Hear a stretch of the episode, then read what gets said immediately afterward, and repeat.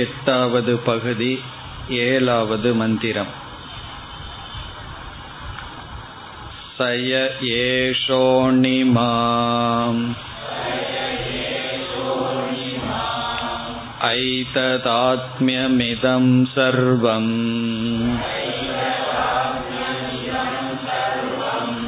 தத் சத்யம் ச ஆத்மா தத்வமசி ஸ்வேதகேதோ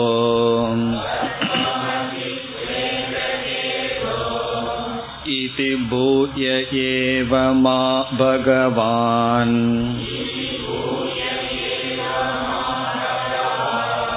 விஜ்ஞாபயது இதி ததா சோம்ய இதி ஹோவாச்ச.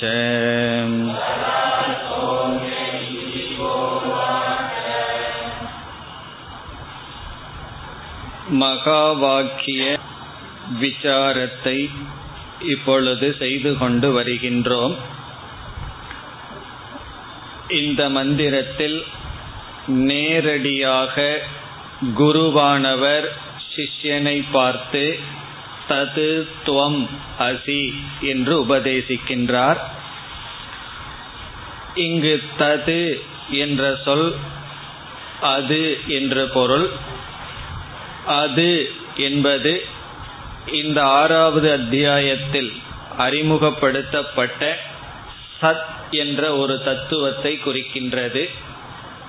அந்த சத் என்ற தத்துவத்திற்கு இங்கு பல இலக்கணங்கள் கொடுக்கப்படுகின்றது. அதை நாம் ஒவ்வொன்றாக இப்பொழுது பார்த்து வருகின்றோம். அதில் அனிமா என்ற சொல்லினுடைய பொருளை பார்த்து முடித்தோம். அனிமா என்றால் சூக்ஷ்மம். அறிமுகப்படுத்தப்பட்ட சத் என்ற தத்துவம் மிக மிக சூக்ஷ்மமானது. எதனால் சூக்ஷ்மம் என்ற கருத்தை எல்லாம் சென்ற வகுப்பில் பார்த்தோம். நிர்குணமாக இருப்பதனால் சூக்ஷ்மம்.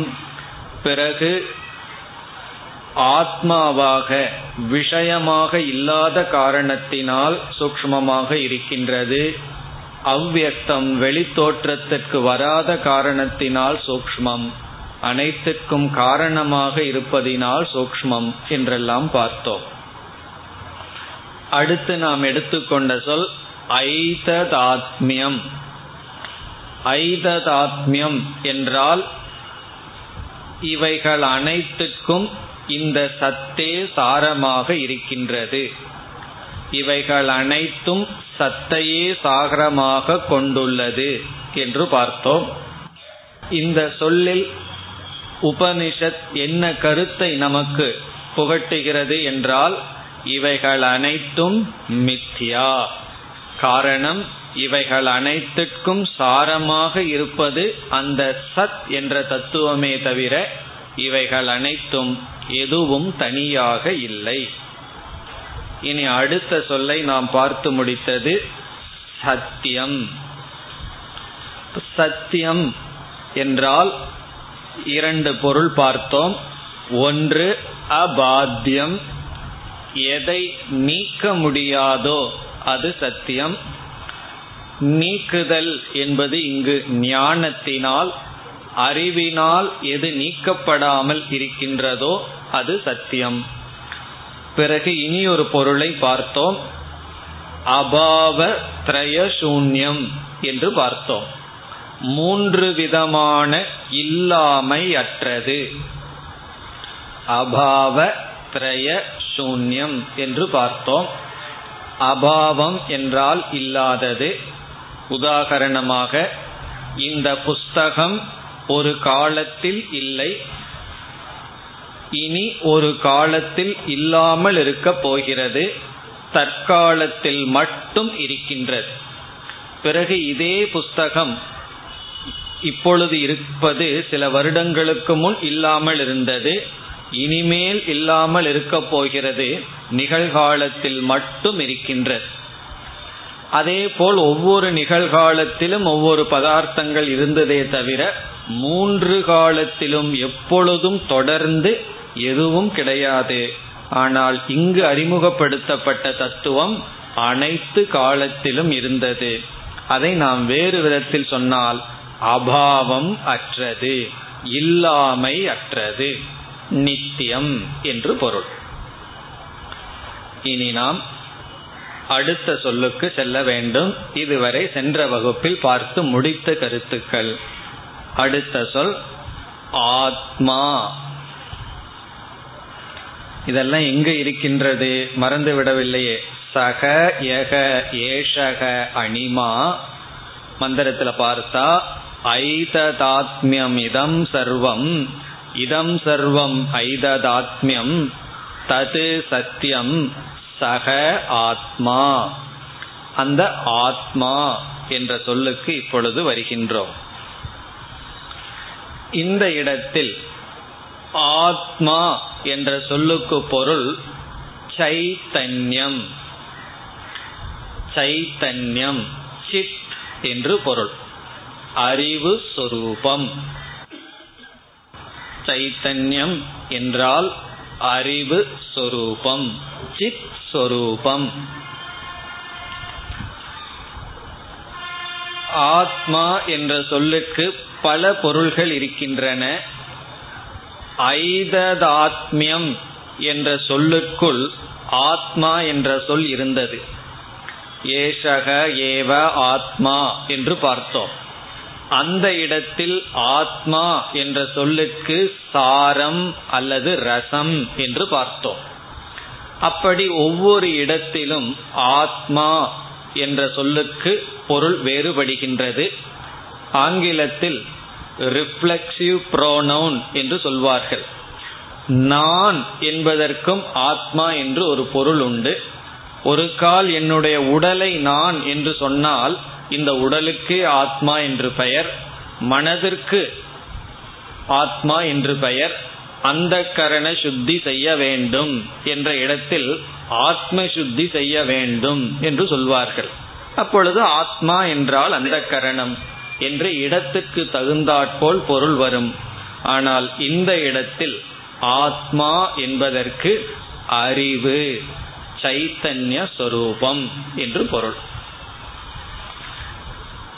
இங்கிருந்து நமக்கு என்ன கிடைக்கிறது என்றால், இப்பொழுது எதை ஆத்மா என்று இங்கு சொல்லப்படுகிறது, எது ஆத்மா என்று அழைக்கப்படுகிறது என்றால், எந்த ஒரு சத் தத்துவம் அறிமுகப்படுத்தப்பட்டதோ அது இங்கு ஆத்மா சித் என்று சொல்லப்படுகிறது. ஆகவே இந்த இடத்தில் சத் இஸ் ஈக்வல் டு சித் என்று சொல்லப்பட்டுள்ளது. சத் என்பது சித் சொரூபமாக இருக்கின்றது என்று இங்கு பேசப்பட்டதாகிறது. காரணம் என்ன? இங்கு எதை ஆத்மா என்று உபனிஷத் கூறுகின்றது? சதேவ சோம்ய என்று சத்தை அறிமுகப்படுத்தி அந்த சத் இப்பொழுது ஆத்மா. ஆத்மா என்றால் அறிவு சொரூபம். இப்பொழுது சத் சித் என்று சொல்லப்பட்டது. நாம் என்ன கூறுகின்றோம்? இவ்விதம் விளக்கப்பட்ட சத் சித்தாகத்தான் இருக்க வேண்டும். சதேவ சித் சிதேவ சத் என்பது வேதாந்தத்தில் ஒரு நியமம். சத் என்பது சித்தாகத்தான் இருந்தாக வேண்டும், சித் என்பது சத்தாகத்தான் இருந்தாக வேண்டும், மாறி இருக்க முடியாது. சத் என்றால் இருத்தல். இங்கு சொல்லப்பட்ட சத் சித்தாகத்தான் இருந்தாக வேண்டும். என்ன சத் என்றால் சத்தியமான சத், மூன்று காலத்திலும் மாறாமல் இருப்பதாக கூறப்பட்ட சத்தானது ஆத்மா சித்தாகத்தான் இருந்தாக வேண்டும். பிறகு சித்தானது சத்தாகத்தான் இருந்தாக வேண்டும். அப்படி இல்லை என்றால் என்ன ஏற்படும் என்று இப்பொழுது பார்க்கலாம். இப்பொழுது நாம் முதலில் எடுத்துக்கொள்வது சத் ஏவ சித். சத்தானது சித்தாகத்தான் இருக்க வேண்டும், சத்து சித்துதான் என்று கூறுகின்றோம். ஒரு கால் இல்லை என்றால் என்ன நேரிடும் என்று பார்த்தால் பிறகு சதேவ சித் என்று நமக்கு புரிந்துவிடும். ஆகவே இப்பொழுது நாம் எதை நிரூபிக்கின்றோம்? சதேவ சித் என்பதை இப்பொழுது நிரூபிக்கின்றோம். சதேவ என்றால் சத்துதான், சித் என்பதை இப்பொழுது பார்க்கின்றோம். எப்படி? இப்பொழுது நம்முடைய பிரதிஜை என்ன? பிரதிஜா என்றால் எதை நிலைநாட்டப் போகின்றோம்? சத் சித்துதான் என்பதை நிலைநாட்டப் போகின்றோம். எப்படி? ஒரு கால் சத்தானது சித்தாக இல்லை என்றால், சத்து சித்துன்னு சொல்லிட்டோம், சத்தானது சித்தாக இல்லை என்றால் அது எப்படி இருக்கும்?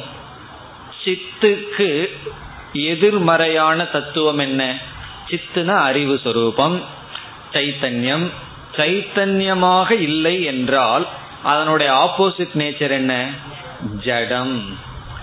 ஒரு கால் இங்கு சொல்லப்பட்ட சத்தானது சித்தாக இல்லை என்றால் அந்த சத் ஜடமாக இருந்தாக வேண்டும். காரணம் என்ன? சித் இல்லை என்றால் அது ஜடமாக இருந்தாக வேண்டும். இதுக்கு மேலேயே உங்களுக்கு புரிஞ்சிடும். ஜடமாக எது இருக்கின்றதோ அது திருஷ்யம். எதெல்லாம் ஜடமோ அதெல்லாம் திருஷ்யம், அனுபவிக்கப்படுவது, பார்க்கப்படுவது. இப்ப எதெல்லாம் ஜடமோ அதெல்லாம் திருஷ்யம். அது மட்டுமல்ல, ஜடமான ஒரு தத்துவம் தன்னுடைய இருப்பை காட்டுவதற்கு ஒரு சித்து தேவைப்படுகிறது. எந்த ஜடமான சுரூபமும் தன்னை சுயமாக விளக்கி கொள்ளாது. தன்னுடைய அஸ்தி, தன்னுடைய பானம், தான் இருத்தல், தான் விளங்குதல். அஸ்தி பானம் பாதி. அஸ்தினா இருத்தல், பாதி என்றால் விளங்குதல். இதற்கு ஒரு சித்தை சார்ந்திருக்க வேண்டும். ஆகவே அந்த ஜடம் இப்பொழுது என்ன ஆகின்றது? சார்ந்திருப்பது ஆகின்றது, டிபெண்டன்ட். அது ஒன்றை சார்ந்திருப்பது ஆகின்றது. இப்ப என்னென்னலாம் ஆகிவிடுகிறது? இங்கு சொல்லப்பட்ட சத்தானது சித்தாக இல்லை என்றால் அது ஜடமாகும், சார்ந்திருக்கும், திருஷ்யமாகும். இவைகளெல்லாம் எதனுடைய லட்சணம்? எது மித்யாவோ அது சார்ந்திருக்கும், அது ஜடமாக இருக்கும், பிறகு அது திருஷ்யம். ஆகவே இந்த சத் மித்யாவாக மாறிவிடும். இந்த சத்து எப்படி நாம் ஏற்றுக்கொள்ளவில்லை என்றால் மித்யாவாயிரும். இந்த சத்தை சித்துன்னு ஏற்றுக்கொள்ளவில்லை என்றால் அது மித்யாவாகும். சரி, ஆகட்டுமே, இந்த சத்தை நம்ம மித்யான்னு சொல்லலாமே என்றால் இதற்கு முன்தான் உபனிஷத் இந்த சத்தை சத்தியம் என்று சொல்லி இருக்கின்றது. இதற்கு முன் சொல்லலதான தத் சத்தியம் ச ஆத்மா என்று சொல்லி இருக்கின்றது. ஆகவே இந்த சத்தியமான சத்தானது அது சத்தியமாக இருக்க வேண்டுமென்றால் அது சித்தாகத்தான் இருந்தாக வேண்டும், சத் சித்தாகத்தான் இருந்தாக வேண்டும். ஆகவே சது சிதேவ. ஒரு கால் சித்தாக இல்லை என்றால் இப்பொழுது நம்ம சிந்தித்ததையெல்லாம் கொண்டு வரணும். எப்படி? அது சித் இல்லை என்றால் ஜடம், ஜடமாக இருந்தால் தன்னுடைய பானம், தான் விளங்குவதற்கு வேறொன்றை சார்ந்திருக்க வேண்டும், பிறகு அது திருஷ்யமாக இருக்கும். எது திருஷ்யம், எது பரதந்திரம், எதானது ஜடம், அவைகளெல்லாம் மித்யா. இப்ப இந்த சத்து ஜடமல்ல, அது திருஷ்யமல்ல, அது ஒன்றை சார்ந்தும் இல்லை. காரணம், இது சத்தியம். ஆகவே ஆத்மா என்றால் சித், இந்த சத்தானது சித்தாக இருக்கின்றது. இனியொரு விதத்திலையும் இதை நாம் நிலைநாட்டலாம். இரண்டாவது விதம் என்னவென்றால் சித்து சதேவ. சைத்தன்யமாக எது இருக்கின்றதோ அது சத்தாகத்தான் இருந்தாக வேண்டும். சைத்தன்யமாக சித் என்று எதை நாம் கூறுகின்றோமோ அது சத்தாகத்தான் இருந்தாக வேண்டும். அறிவு என்று எதை சொல்கிறோமோ அது இருத்தல் என்ற சொரூபத்துடன் தான் கூடியிருந்தாக வேண்டும். அது மிகவும் சுலபம். காரணம் என்னவென்றால், ஏதாவது ஒன்றை பற்றி பேசணும் என்றால் அது இருந்தால் தான் அதை பற்றி பேச முடியும். இல்லாததை போய் அது சித்துன்னு சொல்லியோ அச்சித்துன்னு சொல்லி ஒன்றுமே சொல்ல முடியாது. எதையாவது ஒரு தர்மத்தை சொல்ல வேண்டும் என்றால் அங்கு ஒரு தர்மி இருந்தாக வேண்டும். இருக்கிற ஒன்றுக்குத்தான் எதையாவது சொல்ல முடியும். இருந்தாலும் இதையையும் நாம் அறிவுபூர்வமாக விசாரம் செய்து புரிந்து கொள்ளலாம். எப்படி என்றால், இப்ப நம்ம எதை பார்க்கிறோம்? சித் சதேவ, அறிவு சொரூபமாக இருப்பது சத்தாகத்தான் இருக்க வேண்டும். இதை எப்படி நிரூபிக்கலாம் என்றால், இந்த சித் இருக்கின்றதல்லவா, இதை நிஷேதம் செய்ய முடியாது, இதை நாம் நீக்க முடியாது என்று நிரூபிக்க வேண்டும். சைத்தன்யத்தை, அறிவை நீக்க முடியாது, பாதை செய்ய முடியாது என்று முதலில் நிரூபிக்க வேண்டும். எப்படி என்றால், எது மற்றதை நீக்குகிறது? அறிவுதான் மற்றதை நீக்குகின்றது. சைத்தன்யம்தான் மற்றதை இது அல்ல இது அல்ல என்று நீக்குகிறது. இந்த நீக்குபவனை வேறு யாரும் நீக்க முடியாது. நீக்குபவனை யாரும் நீக்க முடியாது. அப்படி நீக்கினால் அவனும் அறிவுடையவனாகத்தான் ஒருவன் இருந்தாக வேண்டும். ஜடம் அறிவை நீக்க முடியாது. இப்போ ஒரு அறிவுதான் அனைத்தையும் பாதை செய்யும். அறிவையே ஒன்று பாதை செய்ய வேண்டும் என்றாலும் அது அறிவாகத்தான் இருக்கும். பிறகு அதை நீக்க வேண்டும் என்றால் அதுவும் ஒரு அறிவாகத்தான் இருக்க வேண்டும். ஆகவே அறிவை நீக்க முடியாது. Knowledge is not subject to negation. அறிவு என்பது நீக்கப்படாதது. அபாத்தியம் ஞானம். இனி சத்தியத்துக்கு ஒரு லட்சணம் பார்த்தோம். என்ன? அபாத்தியம் சத்தியம். எது சத்தியம்? எது சத் என்றால் நீக்க முடியாதது சத்தியம். சத்புத்தி தொடர்கிறதுன்னு பார்த்தோம். அப்படி பார்க்கையில் சித்தை நீக்க முடியாது என்று நிலைநாட்டிவிட்டால் அது சத் என்று நிலைநாட்டுவதற்கு சமம். காரணம் என்ன? சத்தையும் நீக்க முடியாது, சித்தையும் நாம் நீக்க முடியாது. சத் என்பது நீக்கப்படாதது, சித் என்பதும் நீக்கப்படாதது. இப்ப லக்ஷண ஐக்கியாத் வஸ்து ஐக்கியம். சத்துக்கும் ஒரே லட்சணம், சித்துக்கும் ஒரே லட்சணமாக இருக்கின்றது. இவ்விதம் சித் என்பது நீக்கப்பட முடியாதது, சத் என்பதும் நீக்கப்பட முடியாதது. இவ்விதம் சைத்தன்யம் நீக்கப்பட முடியாது என்று புரிந்து கொண்டால் பிறகு அது சத் என்றும் புரிந்து கொள்ளப்பட்டதாகின்றது. இவ்விதம் ஆத்மா என்ற சொல்லில் இங்கு அறிமுகப்படுத்தப்பட்ட சத் அறிவு சொரூபம், சைத்தன்ய சொரூபம் என்று கூறப்பட்டதாகிறது. இதோடு 4 சொற்களுக்கான விளக்கத்தை நாம் பார்த்து முடித்தோம். 4 சொற்கள் என்னென்ன என்றால், 1 அனிமா, 2 ஐததாத்மியம், 3 சத்தியம், 4 ஆத்மா. இனி 5வது சொல் துவம். துவம் என்பது 5வது சொல். எதை பற்றி? இங்கு சத் என்ற ஒரு தத்துவம் அறிமுகப்படுத்தப்பட்டது. அந்த சத் என்ற தத்துவமானது இப்படிப்பட்ட சொரூபமானது என்று சொல்லி பிறகு ஆசிரியர் சொல்றார், தது அப்படிப்பட்ட சத்தானது, இங்கு 4 சொற்களினால் வர்ணிக்கப்பட்ட இப்படிப்பட்ட சத்தானது துவம் நீயாக அசி இருக்கின்றாய். சிஷ்யன் குருவிடமிருந்து இந்த வார்த்தையை கேட்கும் பொழுது குருவானவர் துவம் நீ என்று சொல்கின்றார். சிஷ்யன் அதை காதில் வாங்கும் பொழுது அகம் என்று மாற்றிக் கொள்கின்றான், நான் என்று புரிந்து கொள்கின்றான்.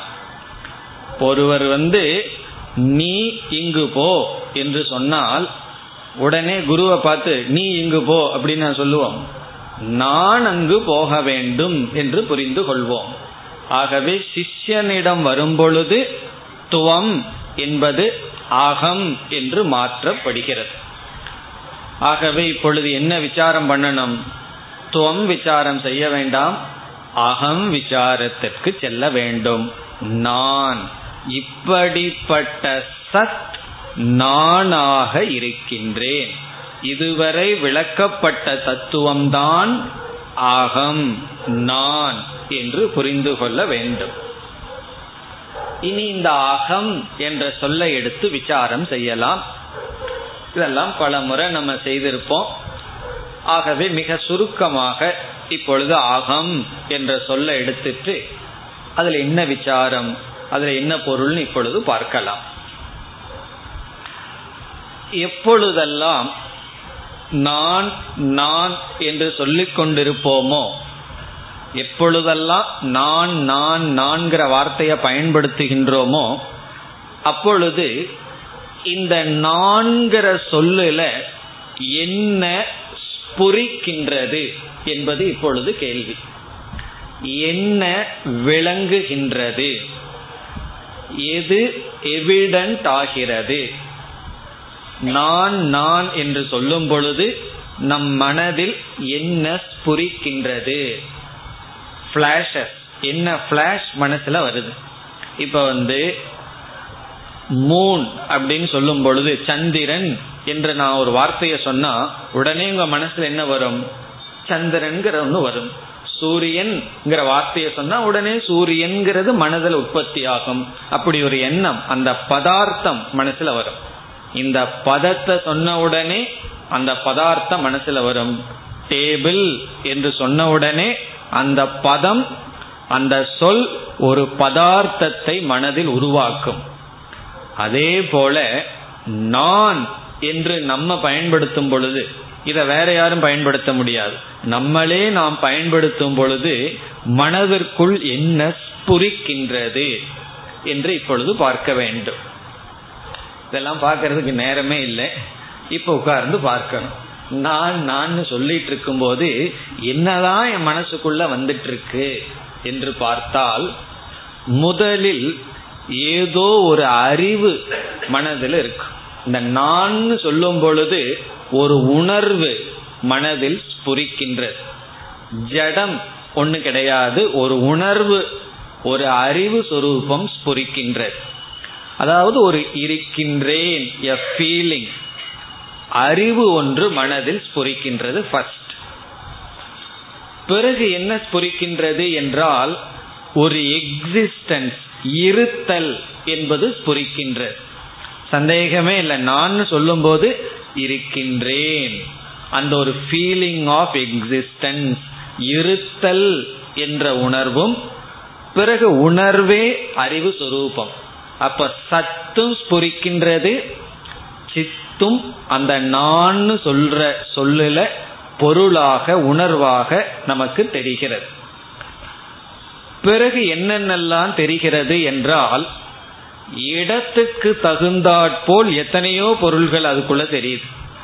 சில சமயம் ஸ்தூல சரீரம் தெரியுது, சில சமயம் இந்திரியங்கள், சில சமயம் பிராணன், சில சமயம் மனம், சில சமயம் புத்தி, சில சமயம் அஜானம். இப்படி எத்தனையோ தத்துவங்களும் சேர்ந்து ஸ்புரிக்கின்றது. எப்படி நான் நடந்து கொண்டு இருக்கின்றேன் என்று சொல்லும் பொழுது, நான் நடந்து கொண்டிருக்கின்றேன்னா நான் எக்ஸிஸ்டன்ஸ் நான் அல்ல, இருக்கிற நான், ஜடமானவன் அல்ல, அறிவுடைய நான். பிறகு நடந்து கொண்டிருக்கின்றேன்னு சொல்லும் பொழுது அந்த நான்கிற சொல் முழுமையா இந்த சரீரத்தையும் எடுத்து கொண்டுள்ளது. இந்த ஸ்தூல சரீரமும் அந்த நான்கிற சொல்லுல சேர்ந்து ஸ்புரிக்கிறது. பிறகு நான் பார்த்து கொண்டிருக்கின்றேன் என்று சொல்லும் பொழுது இந்திரியங்கள், நான் பசியுடன் இருக்கின்றேன் என்று சொல்லும் பொழுது பிராண தத்துவம், நான் குழம்பியவனாக இருக்கின்றேன், நான் சிந்தித்து கொண்டிருக்கின்றேன், நான் இந்த முடிவை எடுத்து கொண்டிருக்கின்றேன் என்றெல்லாம் சொல்லும் பொழுது உடல், மனம், இந்த அங்கங்களெல்லாம் சேர்ந்து ஸ்புரிக்கின்ற. ஆகவே அறிவு சுரூபம், அறிவுன்னு சொன்னாவே அது இருத்தல்ங்கிறது சேர்ந்திருக்குன்னு பார்த்துட்டோம்.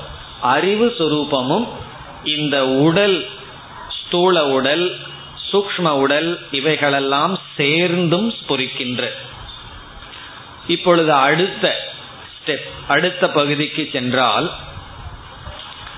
இப்போ இந்த ஸ்தூல உடல் இருக்கே, நம்முடைய ஸ்தூல சரீரம், அது சில சமயம் நான்கிற சொல்லுக்கு பொருளா வருது, சில சமயம் என்னுடையது என்பதற்கும் பொருளாக வருகிறது. இந்த நான்கிற சொல்லிலேயே ஒரு குழப்பத்தை நாம் அனுபவிக்கின்றோம். நம்ம என்ன நினைச்சிட்டு இருக்கோம், வெளியிருக்கிறவங்க தான் நம்ம குழப்பிட்டு இருக்காங்கன்னு நினைச்சிட்டு இருக்கோம். அவன் பேசுறது ஒன்றும் புரியல, ஒரே குழப்பமா இருக்குன்னு சொல்றோம். கிடையாது, நான்னு நம்ம சொல்லும் போதே நம்ம குழம்பிட்டு தான் இருக்கோம், குழப்பத்தோடு தான் அந்த சொல் இருக்கின்றது. இப்ப நான்லயே தகராறா இருக்கு, ஒரு குழப்பம் இருக்கின்றது. எப்படின்னு பார்க்கலாம். இப்ப ஒருவர் என்னிடம் கேட்கின்றார், இந்த இடம் யாருதுன்னு கேட்கிறார். நான் ஒரு நேரத்தில் என்ன சொல்றேன், இது என்னோடதுதான் அப்படின்னு சொல்றேன். இனி ஒரு நேரத்தில் என்ன சொல்றேன், இது என்னோடதல்ல வேற யாரோடதுன்னு சொல்றேன்.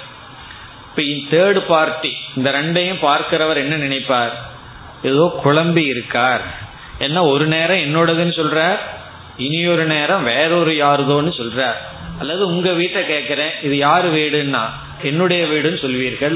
கொஞ்ச நேரத்துக்கு அப்புறம் இது என்னுடைய வீடு இல்லைன்னு சொன்னா நான் என்ன முடிவு பண்ணணும், ஏதோ குழப்பம் இருக்கு. அதனாலதான் ஒரே பொருள்ல ரெண்டு பாவனை இருக்கு, என்னுடையதுன்னு சொல்றோம், என்னுடையது அல்லன்னு சொல்றோம். அப்படி ஒரே ஒரு பொருள்ல ரெண்டு அறிவு வரும் பொழுது அந்த பொருள் விஷயத்துல ஏதோ குழப்பம் இருக்குன்னு அர்த்தமாகும். ஒரு பொருள்ல ஒரே அறிவு வரணும், ஆனா ரெண்டு அறிவு வருகின்றது.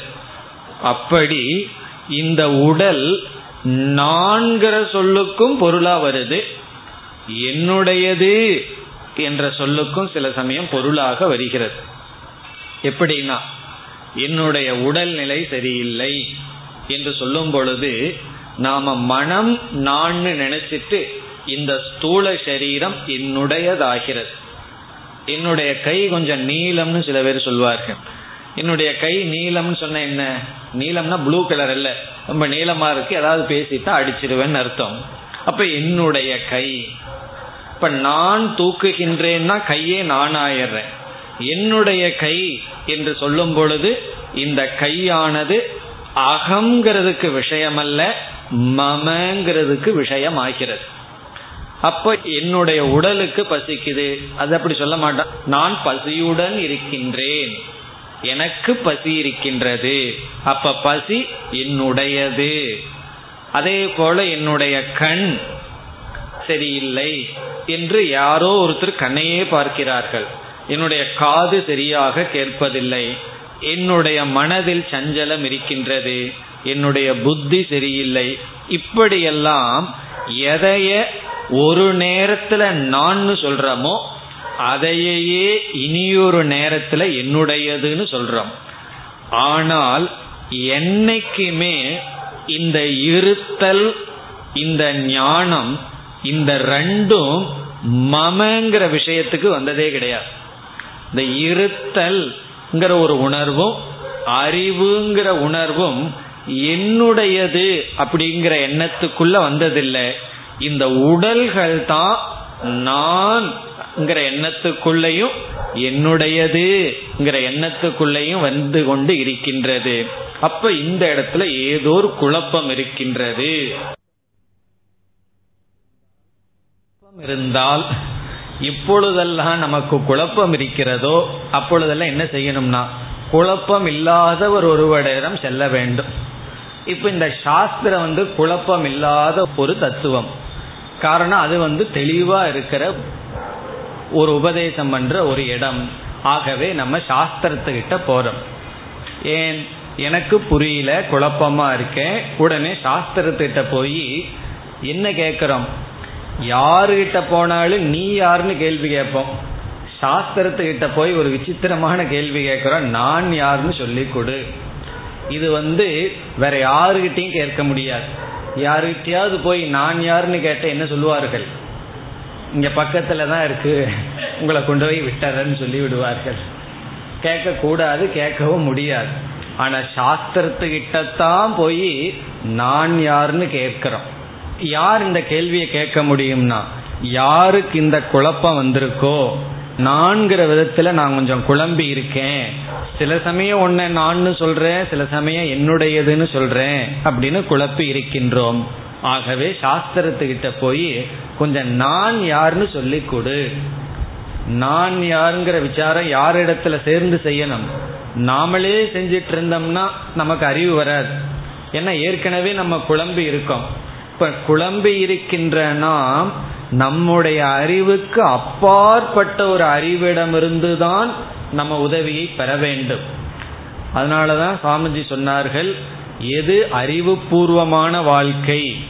அதற்கு சொன்ன பதில், எப்பொழுது உனக்கு உதவி தேவையோ அப்பொழுது உதவியை நீ நாடுதல் அறிவுபூர்வமான வாழ்க்கை. எது வேணாலும் சொல்லலாம் அறிவுபூர்வமான வாழ்க்கைங்கிறதுக்கு, அதுக்கு ஒரு இடத்துல சொன்ன லட்சணம் இது, உனக்கு உதவி தேவைப்படும் பொழுது உதவியை நாடுதல் இன்டெலிஜென்ட். அப்படி இப்போ என்னுடைய புத்தியை வச்சுட்டு நான் பார்த்தேன்னா முடியாது. என்ன என்னுடைய முழு புத்தியை குழம்பி இருக்கு. தெளிவான புத்தி கொஞ்சம் இருந்தால் மீதி புத்தியை தெளிவுபடுத்தலாம். ஆகவே நம்ம இப்போ சாஸ்திரத்திட்ட போகிறோம், ஸ்வேத கேதுவனுடைய அப்பா கிட்ட போகிறோம்.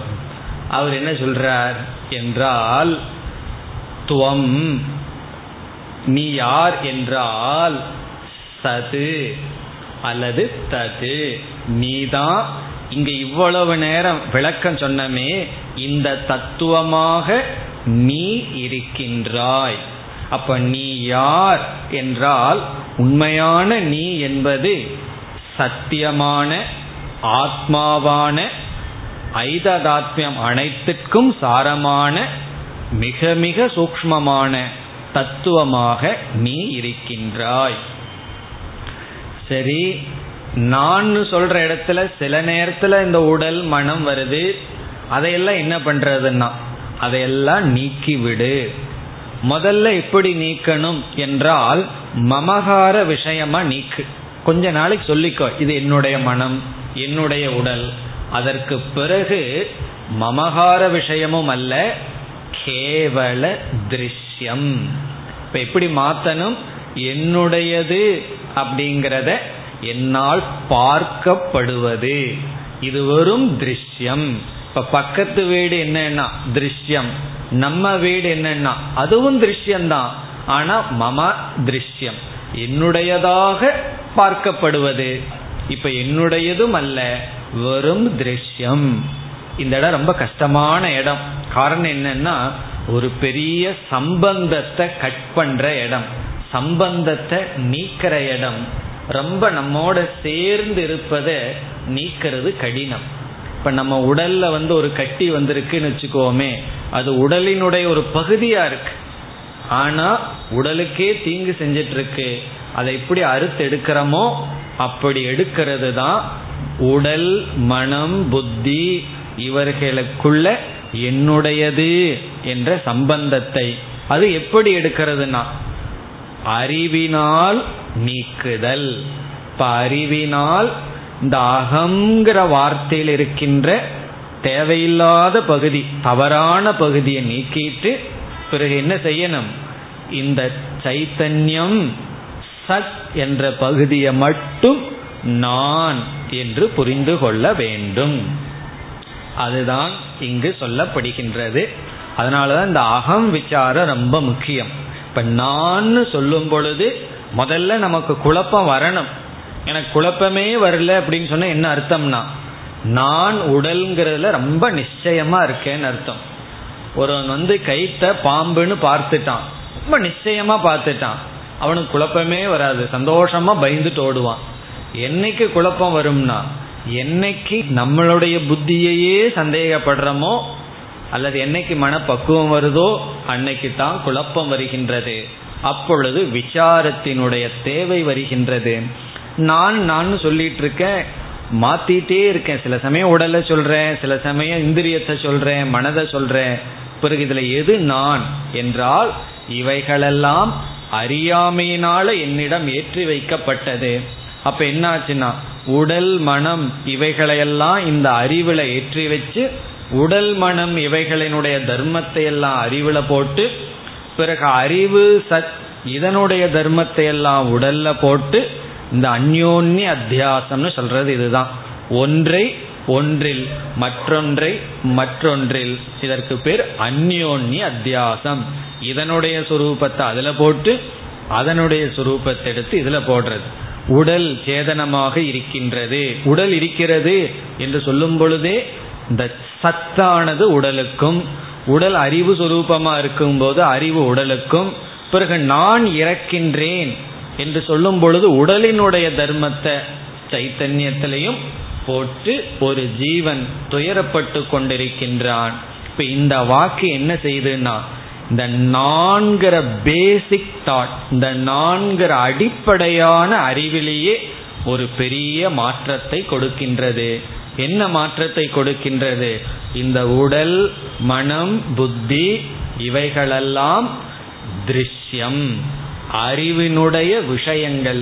எத்தனையோ பொருளை பார்க்கிறேன், அதே போல இவைகளும் திருஷ்யம். அகம், இதற்கு முன் சொன்ன சூக்ஷ்மம், ஐததாத்மியம், அணு, அனிமா, ஐததாத்மியம், சத்தியம், பிறகு ஆத்மா அல்லது சைத்தன்யம், அப்படிப்பட்டவன் அகம் என்ற உபதேசம் இங்கு நடக்கின்றது. அப்ப குருவானவர் துவம் என்று சொல்லும் பொழுது சிஷ்யனானவன் அகம் என்று புரிந்து கொண்டு, இந்த நான்கிற சொல்லுல பல குழப்பம் இருக்கின்றது, அந்யோன்ய அத்தியாசம் இருக்கின்றது. இந்த அனாத்மாவை நீக்கி வெறும் அறிவாக மட்டும், சைத்தன்யமாக மட்டும் நான் என்று புரிந்து கொள்ள வேண்டும். இதுதான் துவம் என்பது. இந்த இடத்துல பல விசாரம் செய்யலாம், பஞ்சகோஷ விசாரம் பண்ணலாம், அவஸ்தாத்ரய விவேகம், சரீரத்ரய விவேகம், அதெல்லாம் நம்ம ஆங்காங்கு பண்ணி உள்ளோம். அதனால இந்த அளவுக்கு இந்த இடத்துல போதும். பாகம் என்ற சொல்லுக்கு அர்த்தம் இங்கு சொல்லப்பட்ட தத்துவம் எது அல்ல, இந்த உடல் மனம் புத்தி இவைகள் அல்ல, பஞ்சகோஷம் அல்ல, மூன்று சரீரம் அல்ல, அவஸ்தைகளுடன் கூடியது அல்ல, இவைகளெல்லாம் மமகார விஷயமும் அல்ல. என்னன்னா வெறும் திருஷ்யம், நான் வேடிக்கை பார்க்கப்படுகின்ற பொருள்கள். இனி அடுத்த கேள்வி, எப்பொழுது இப்படிப்பட்டவனாக நான் இருக்கின்றேன் என்பது அடுத்த கேள்வி. இந்த மாதிரியான நான் எப்பொழுது என்றால், சில பேர் சொல்கிறார்கள், இந்த பிரளயம் வந்து உன் சரீரமெல்லாம் நாசமடைஞ்சதற்கு பிறகுதான் நீ சரீரமற்றவன்.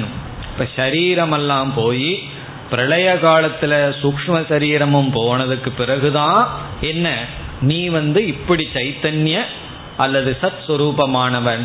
உனக்கு உடல் உற்பத்தியாய் கொடுக்கப்பட்டு விட்டால் நீ வந்து சைத்தன்யமானவன், சத் சுரூபானவன் மட்டுமல்ல, இதோடு சேர்ந்துள்ளவன் என்று சில மதவாதிகள் கால நிர்ணயம் செய்கிறார்கள். இந்த காலத்துல தான் நீ வந்து இப்படிப்பட்டவன். எப்படி அறிவு சுரூபமானவன், சத்திய சுரூபமானவன், சிருஷ்டி காலத்துல உடல் படைக்கப்பட்டாச்சு, மனம் படைக்கப்பட்டாச்சு, மாயையிலிருந்து இவ்வளவு விஸ்தாரம் வந்தாச்சு, அவைகளெல்லாம் உன்னோட சேர்ந்திருக்கு. அந்த காலத்தில் நீ யார்னா, நீ உடல்தான், நீ மனம்தான், பிறகு இதெல்லாம் நாசமான உடனேதான் நீ சைத்தன்யம் என்று சொல்கிறார்கள். அதுவும் கிடையாது. அடுத்த சொல் தது துவம் அசி. அசினா என்ன? இருக்கின்றாய். இங்க நம்ம குறிப்பாக பார்க்கிற இடம் நிகழ்காலம், பிரசன்ட் டென்ஸ். ஸ்கூல்ல படிச்சிருக்க ஞாபகம் இருக்கோ? இறந்த காலம், நிகழ்காலம், பிறகு எதிர்காலம். அதெல்லாம் இறந்த காலம், அதை பற்றி கேட்காதீர்கள். காரணம் என்ன? Past tense, present tense, future tense எல்லாம் படிச்சிருப்போம். அப்படி சமஸ்கிருதத்தில் அசி என்ற சொல் பிரசன்ட் டென்ஸ். இருக்கின்றாய், நவ், இப்பொழுது. உன்னுடைய இத்தனை கிலோ சரீரத்தை வச்சுட்டு நீ கேட்டுட்டு இருக்க. ஸ்வேதகேது எத்தனை கிலோன்னு தெரியல. யார் யார் எத்தனை கிலோ வெயிட்டோ அவ்வளவு கிலோவோட உடலோட இருந்தாலும் அப்பொழுதே இப்பொழுதே என்னன்னா நீ பிரம்மஸ்வரூபமாக இருக்கின்றாய். கடந்த காலம் எதிர்காலம் எல்லாம் கிடையாது. பிரளயம் வந்ததற்கு பிறகு, இந்த சரீரம் போனதற்கு பிறகு நீ சைத்தன்யமோ அல்லது சரீரம் உற்பத்தி ஆகாததற்கு முன்னாடி நீ சைத்தன்யமோ, சரீரம் இருக்கும்போது அப்படி எல்லாம் கிடையாது. இப்பொழுதே நீ சைத்தன்ய சொரூபமாக இருக்கின்றாய். இப்ப இந்த இடத்துல ஏன் குழப்பம் வந்துள்ளது என்றால், இந்த கால நிர்ணயத்தை ஏன் சிலர் செய்கிறார்கள் என்றால், வேதாந்தத்தில் ஒரு நியாயம் இருக்கின்றது, தத் கிரது நியாயம் என்று ஒரு நியாயமே இருக்கு. தத் கிரது நியாயம், அது என்ன நியாயம் என்றால், யதா உபாஸ்தே ததா பவதி. யதா உபாஸ்தே, நீ எதை எண்ணுகிறாயோ ததா பவதி, அதுவாகவே ஆகின்றாய். நீ ஒன்றையே தொடர்ந்து நினைச்சிட்டே இருந்தீனா நீ அதுவாக மாறி விடுவாய். இதெல்லாம் சாஸ்திரத்துல பேசப்பட்டிருக்கு. இப்ப ஒருவன் வாயு தேவனையே உபாசனை பண்ணிட்டு இருந்தா அடுத்த கல்பத்துல இவனே வாயு தேவனா மாறிடுவான். ஒரு ஜீவன் இந்திரனையே உபாசனை பண்ணா இவனே ஒரு காலத்துல இந்திர பதவியை அடைகின்றான், இந்திரனா மாறிடுறான் அடுத்த கல்பத்திலேயோ அடுத்ததுலேயோ. இப்ப நீ எதைய உபாசனை பண்ணிட்டே இருக்கின்றாயோ அதுவாகவே நீ ஆகின்றாய். அதே போல ஒருவரிடம் சென்று பணிவிடையெல்லாம் செய்து, குருவிடம் சென்று சிஷ்யன் பணிவிடையெல்லாம் செய்யறான்னா கொஞ்ச நாள் என்ன ஆகிறான், அந்த குருவுக்கு இருக்கிற குவாலிட்டி எல்லாம் அவனுக்கும் வாய்க்கின்றது. இப்ப யாரை வணங்குகிறாயோ, எதை நீ தியானிக்கின்றாயோ அதுவாகவே நீ ஆகின்றாய். இந்த நியாயத்தை வச்சுட்டு என்ன சொல்கிறார்கள் சிலர், இந்த பிரம்ம பிரம்மன்னு உபாசனை பண்ணினா பிறகு இந்த உபாசனையினுடைய பலனாக உடலாக இருக்கின்ற நீ பிரம்மனாக மாறி விடுவாய் என்று சொல்கிறார்கள். அதற்கு பதில், இந்த நியாயம் அந்த கரணத்திற்கு பொருந்துமே தவிர ஆத்மாவுக்கு பொருந்தாது. நம்முடைய மனசுக்கு இந்த நியாயம் பொருந்தும், உண்மைதான். நம்ம மனசு எதுவாக விரும்புதோ நம்ம அதையே நினைச்சிட்டு இருந்தா மனசு அப்படி மாறிடும். ஆகவே இந்த நியாயம் அந்த கரணத்துக்கு பயன்படுத்தப்பட வேண்டிய நியாயமே தவிர ஆத்மாவுக்கு பயன்படுத்தப்பட வேண்டிய நியாயம் அல்ல. ஆகவே என்ன என்றால், ஆகவே ஆத்மா அறிவினால் அடையப்படுமே தவிர உபாசனையினால் அடையப்படாது. உபாசனையினால அந்த கரணத்துல மாற்றம் அடையும், அறிவினால அந்த கரண மாற்றம் அடையாது. இன்னென்ன குணம் எனக்கு வேணும் என்ற அறிவினால குணம் வந்துடாது. நம்ம குணத்தை மாற்றணும்னா உபாசனையினால தான். ஆனால் ஆத்மா உபாசனா விஷயம் அல்ல, ஞான விஷயம். ஆகவே ரொம்ப நாள் பண்ணிட்டு இருந்தா திடீர்னு நீ மாறிடுவங்கிறதெல்லாம் மனதுக்கு தானே தவிர சொரூபத்துக்கு அல்ல. ஒன்று இனி ஒன்றாக மாறாது. ஆகவே இறுதிய என்னன்னா அசி, இருக்கின்றாய். பத்தது துவம் அசி ஸ்வேத கேதோ. பத்தது என்றால் இதுவரை கூறப்பட்ட தத்துவம், நீயாக இருக்கின்றாய். ஸ்வேதகேது கேட்கும் பொழுது நானாக இருக்கின்றேன். பிறகு எதை நான் நினைச்சிட்டு இருந்தனோ அதுல சில அம்சத்தை நீக்கி இதை நானாக புரிந்து கொள்கின்றேன். இதோடு தது துவம் அசி என்ற விளக்கம் முடிவடைகிறது. மேற்கொண்டு நாம் மேலும் 2 கருத்துக்கள் பார்க்கலாம். அடுத்த கருத்து நாம் எடுத்துக்கொள்வது இந்த ஞான பலன். இந்த தத்துவமசிங்கிறத கேட்டு அதனால என்ன பலன்கிறது அடுத்த கருத்து. அதற்கு பிறகு சில பூர்வ பட்சத்தை எடுத்துக்க போறோம். ஏன்னா இந்த தத்துவமசிங்கிறத யாரும் சும்மா விட்டு வைக்கல. ஒரு ஆள் அதத்துவமசின்னு சொல்றார், ஒரு ஆள் தஸ்யத்துவமசின்னு சொல்கிறார்கள். ஏதோ பூர்வபக்ஷமெல்லாம் இருக்கு இந்த தத்துவமசிங்கிற இடத்துல. இப்போ அந்த விசாரத்தை பிறகு பார்க்கலாம். எந்த விசாரம்? சந்தேக விசாரம். இந்த தத்துவமசிங்கிறதுல விதவிதமான தவறான இன்டர்பிரிட்டேஷன்ஸ் எல்லாம் இருக்கு, பொருள்படுத்துதல் இருக்கு. அது பிறகு. இப்பொழுது நாம் செல்கின்ற விசாரம் பிரயோஜனம். தத்துவமசிங்கிறத புரிஞ்சிட்டா என்ன பிரயோஜனம் என்றால், இப்பொழுது தத்துவமசிங்கிறத புரிஞ்சுக்காம இருக்கும்போது நம்ம மனநிலையை பார்க்கலாம். இது கஷ்டப்பட்டு பார்க்க வேண்டிய அவசியம் இல்லை. இப்போ பார்த்தா எப்படி இருக்கோ அதுதான். தத்துவமசியை புரிஞ்சு கொள்ளாததுக்கு முன்னாடி மனசு எப்படி இருக்குன்னு நீங்கள் கேட்டீங்கன்னா எனக்கு ரொம்ப கஷ்டமாக இருக்குது, அந்த மனசை நான் ரொம்ப கஷ்டப்பட்டு பார்க்கணும்னு சொல்ல வேண்டாம். காரணம் என்ன? இப்போ அந்த மனசு தான் இருக்கு. இல்லையே எனக்கெல்லாம் புரிஞ்சு போச்சுன்னு சொன்னால் ஓகே, அது அவங்ககிட்ட ஒன்றும் பேசுறதுக்கு இல்லை. புரியாத காலத்தில் அல்லது தத்துவமசின்னு புரிஞ்சு கொள்ளாததுக்கு முன்னாடி நம்ம மனசுக்குள்ள என்ன இருந்தது என்றால், ஒரு அறிஞர் அழகா சொல்றார், ஒரு வீட்டுக்குள்ள ஒரு எஜமானன் பல சர்வன்ட் இருந்தா நல்லா இருக்குமா? ஒரு பெரிய மாளிகை, அதுல ஒரு எஜமானன் எவ்வளவு சர்வன்ட்னா 20 சர்வன்ட் அல்லது 40 சர்வன்ட். அந்த மாளிகை அழகா இருக்கும். ஒரு கால் 40 எஜமானன் இருந்து ஒரு சர்வன்ட் இருந்தா என்ன ஆகும்? கற்பனை பண்ணி பார்ப்போம். சில பேர் பிஸ்னஸ்ல அண்ணன் தம்பி 2-3 பேர் இருப்பார்கள். அந்த 2-3 அண்ணன் தம்பிகளுக்குள்ள ஒரு விதமான ஒற்றுமை இருக்காது. தெரியும் அந்த பிஸ்னஸ் எப்படி நடக்கும்னு உங்களுக்கு தெரியும். யாருக்கு கஷ்டம்னா அங்கே இருக்கிற ஒவ்வொரு சர்வன்ட்டுக்கும் கஷ்டம். ஒன்றை செய்யும்பா, இனியொருத்த வந்து செய்யாதேன்னு சொல்லிட்டு போவான். அப்படி என்ன சொல்றார், நம்முடைய உடல்கிற மாளிகைக்குள் பலவிதமான மாஸ்டர்ஸ் இருக்காங்களாம். சர்வன்ட்டு ஒரே ஒரு ஆள் தானா? மாஸ்டர் யாருன்னா எத்தனையோ நான் இருக்கின்றது. there are many eyes அப்படின்னு சொல்றார். ஐஸ்னா என்ன? ஐஸ்னா ஐசிஓ ஈஒய் கிடையாது. ஐஸ் என்றால் ஐ நான்கள், பல நான்கள் இருக்கின்றார்கள் நமக்குள். அதனாலதான் போராட்டமா. எப்படின்னா நம்ம வந்து ஒன்ன பார்க்கிறோம், பார்க்கிறது ஒரு நான். பிறகு இனி ஒரு நான் என்ன சொல்லுது, இதை போய் ஏன் பார்த்தேன் அப்படின்னு இனி ஒரு நான் சொல்லுது. ஒன்ன கேட்குறோம், கேட்குற வரைக்கும் சந்தோஷமாக கேட்டுட்டு இருக்கோம். இவ்வளோ நேரம் உட்காந்து இதையே நான் கேட்டேன், இனி ஒரு நான் வந்து அதை வேண்டான்னு சொல்லுது. ஒன்ன படிக்கிறோம் அல்லது ஒன்ன பேசிடுறோம். பேசுறது நான் தான். பேசுனதுக்கப்புறம் இனி ஒரு நான் வந்து என்ன சொல்லுது, இப்படி பேசி இருக்கக்கூடாது. கொஞ்ச நேரத்துக்கு அப்புறம் இனி ஒரு நான் வந்து இப்படி பேசி இருக்கணும், இனியும் கொஞ்ச நேரத்துக்கு அப்புறம் பேசியிருக்கவே கூடாதுன்னு ஒரு நான். இப்ப நம்ம மனதுக்குள்ள வர்ற அத்தனை போராட்டமும் எதனுடைய எதனால வந்துட்டு இருக்கு? விதவிதமான நான் மாறி மாறி இருக்கிறதுனால தான் போராட்டம்.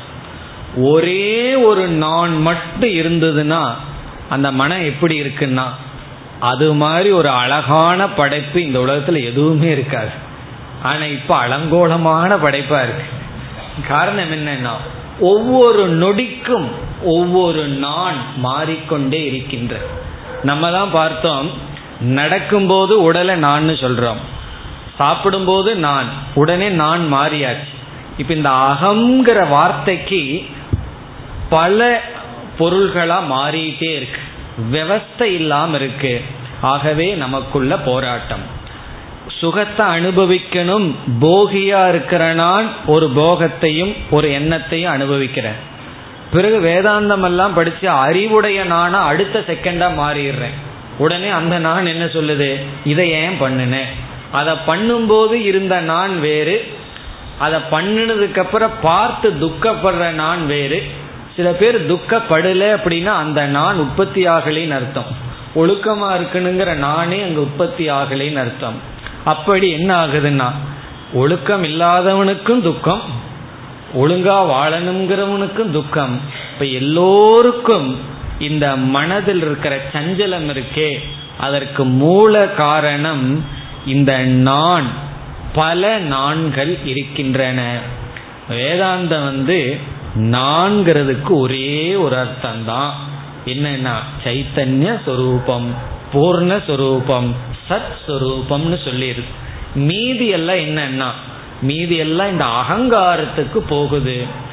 அந்த நான் புதிதாக உற்பத்தியான நான், இதற்கு முன்னாடி இருந்த நான், இனிமேல் இந்த உலகத்துக்காக பயன்படுத்த போற நான், இவைகளை வேடிக்கை பார்ப்பவனாக இருக்கின்றேன்.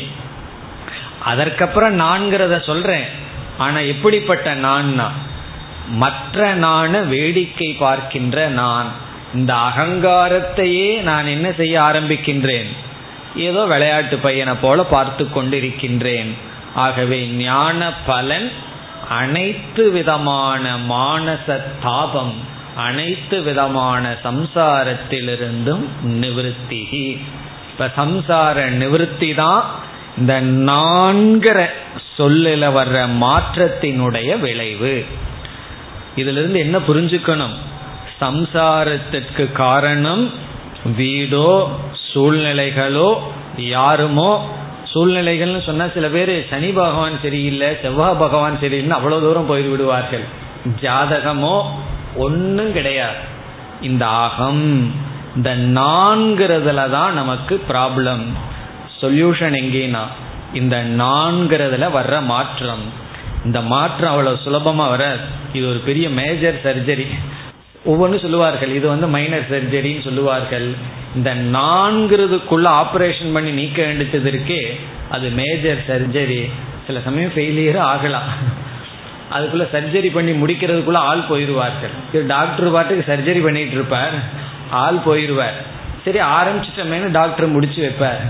அப்படி நமக்கு ஆயுள் காலம் இருக்கணும், உடம்புல சக்தி இருக்கணும், பிராரப்த கர்மம் எல்லாம் இருக்கணும்.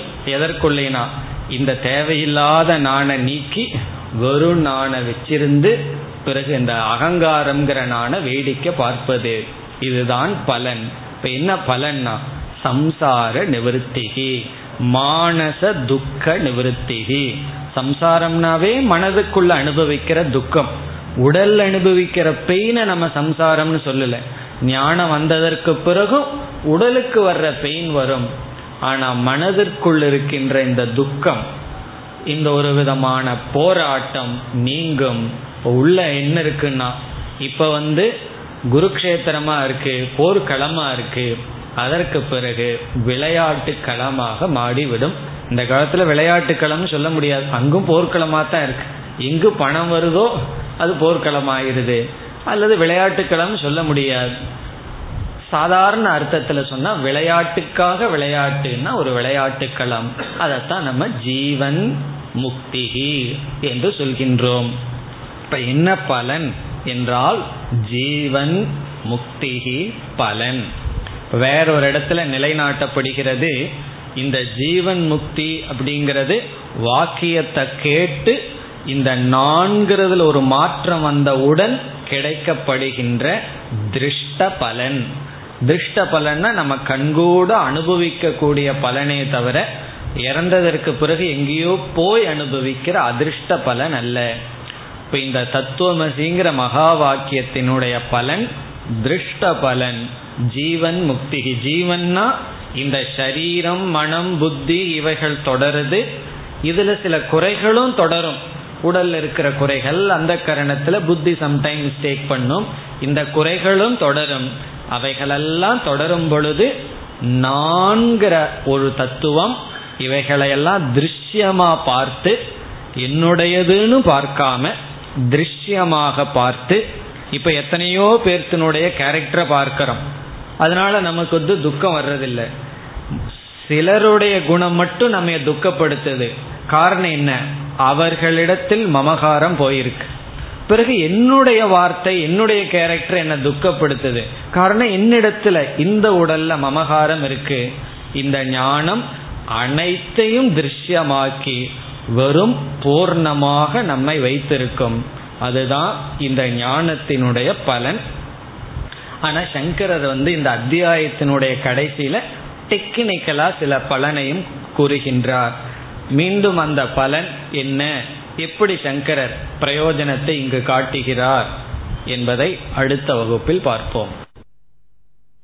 ஓம் பூர்ணமத பூர்ணமிதம் பூர்ணாத் பூர்ணமுதச்யதே பூர்ணஸ்ய பூர்ணமாதாய பூர்ணமேவாவசிஷ்யதே. ஓம் சாந்தி சாந்தி சாந்தி.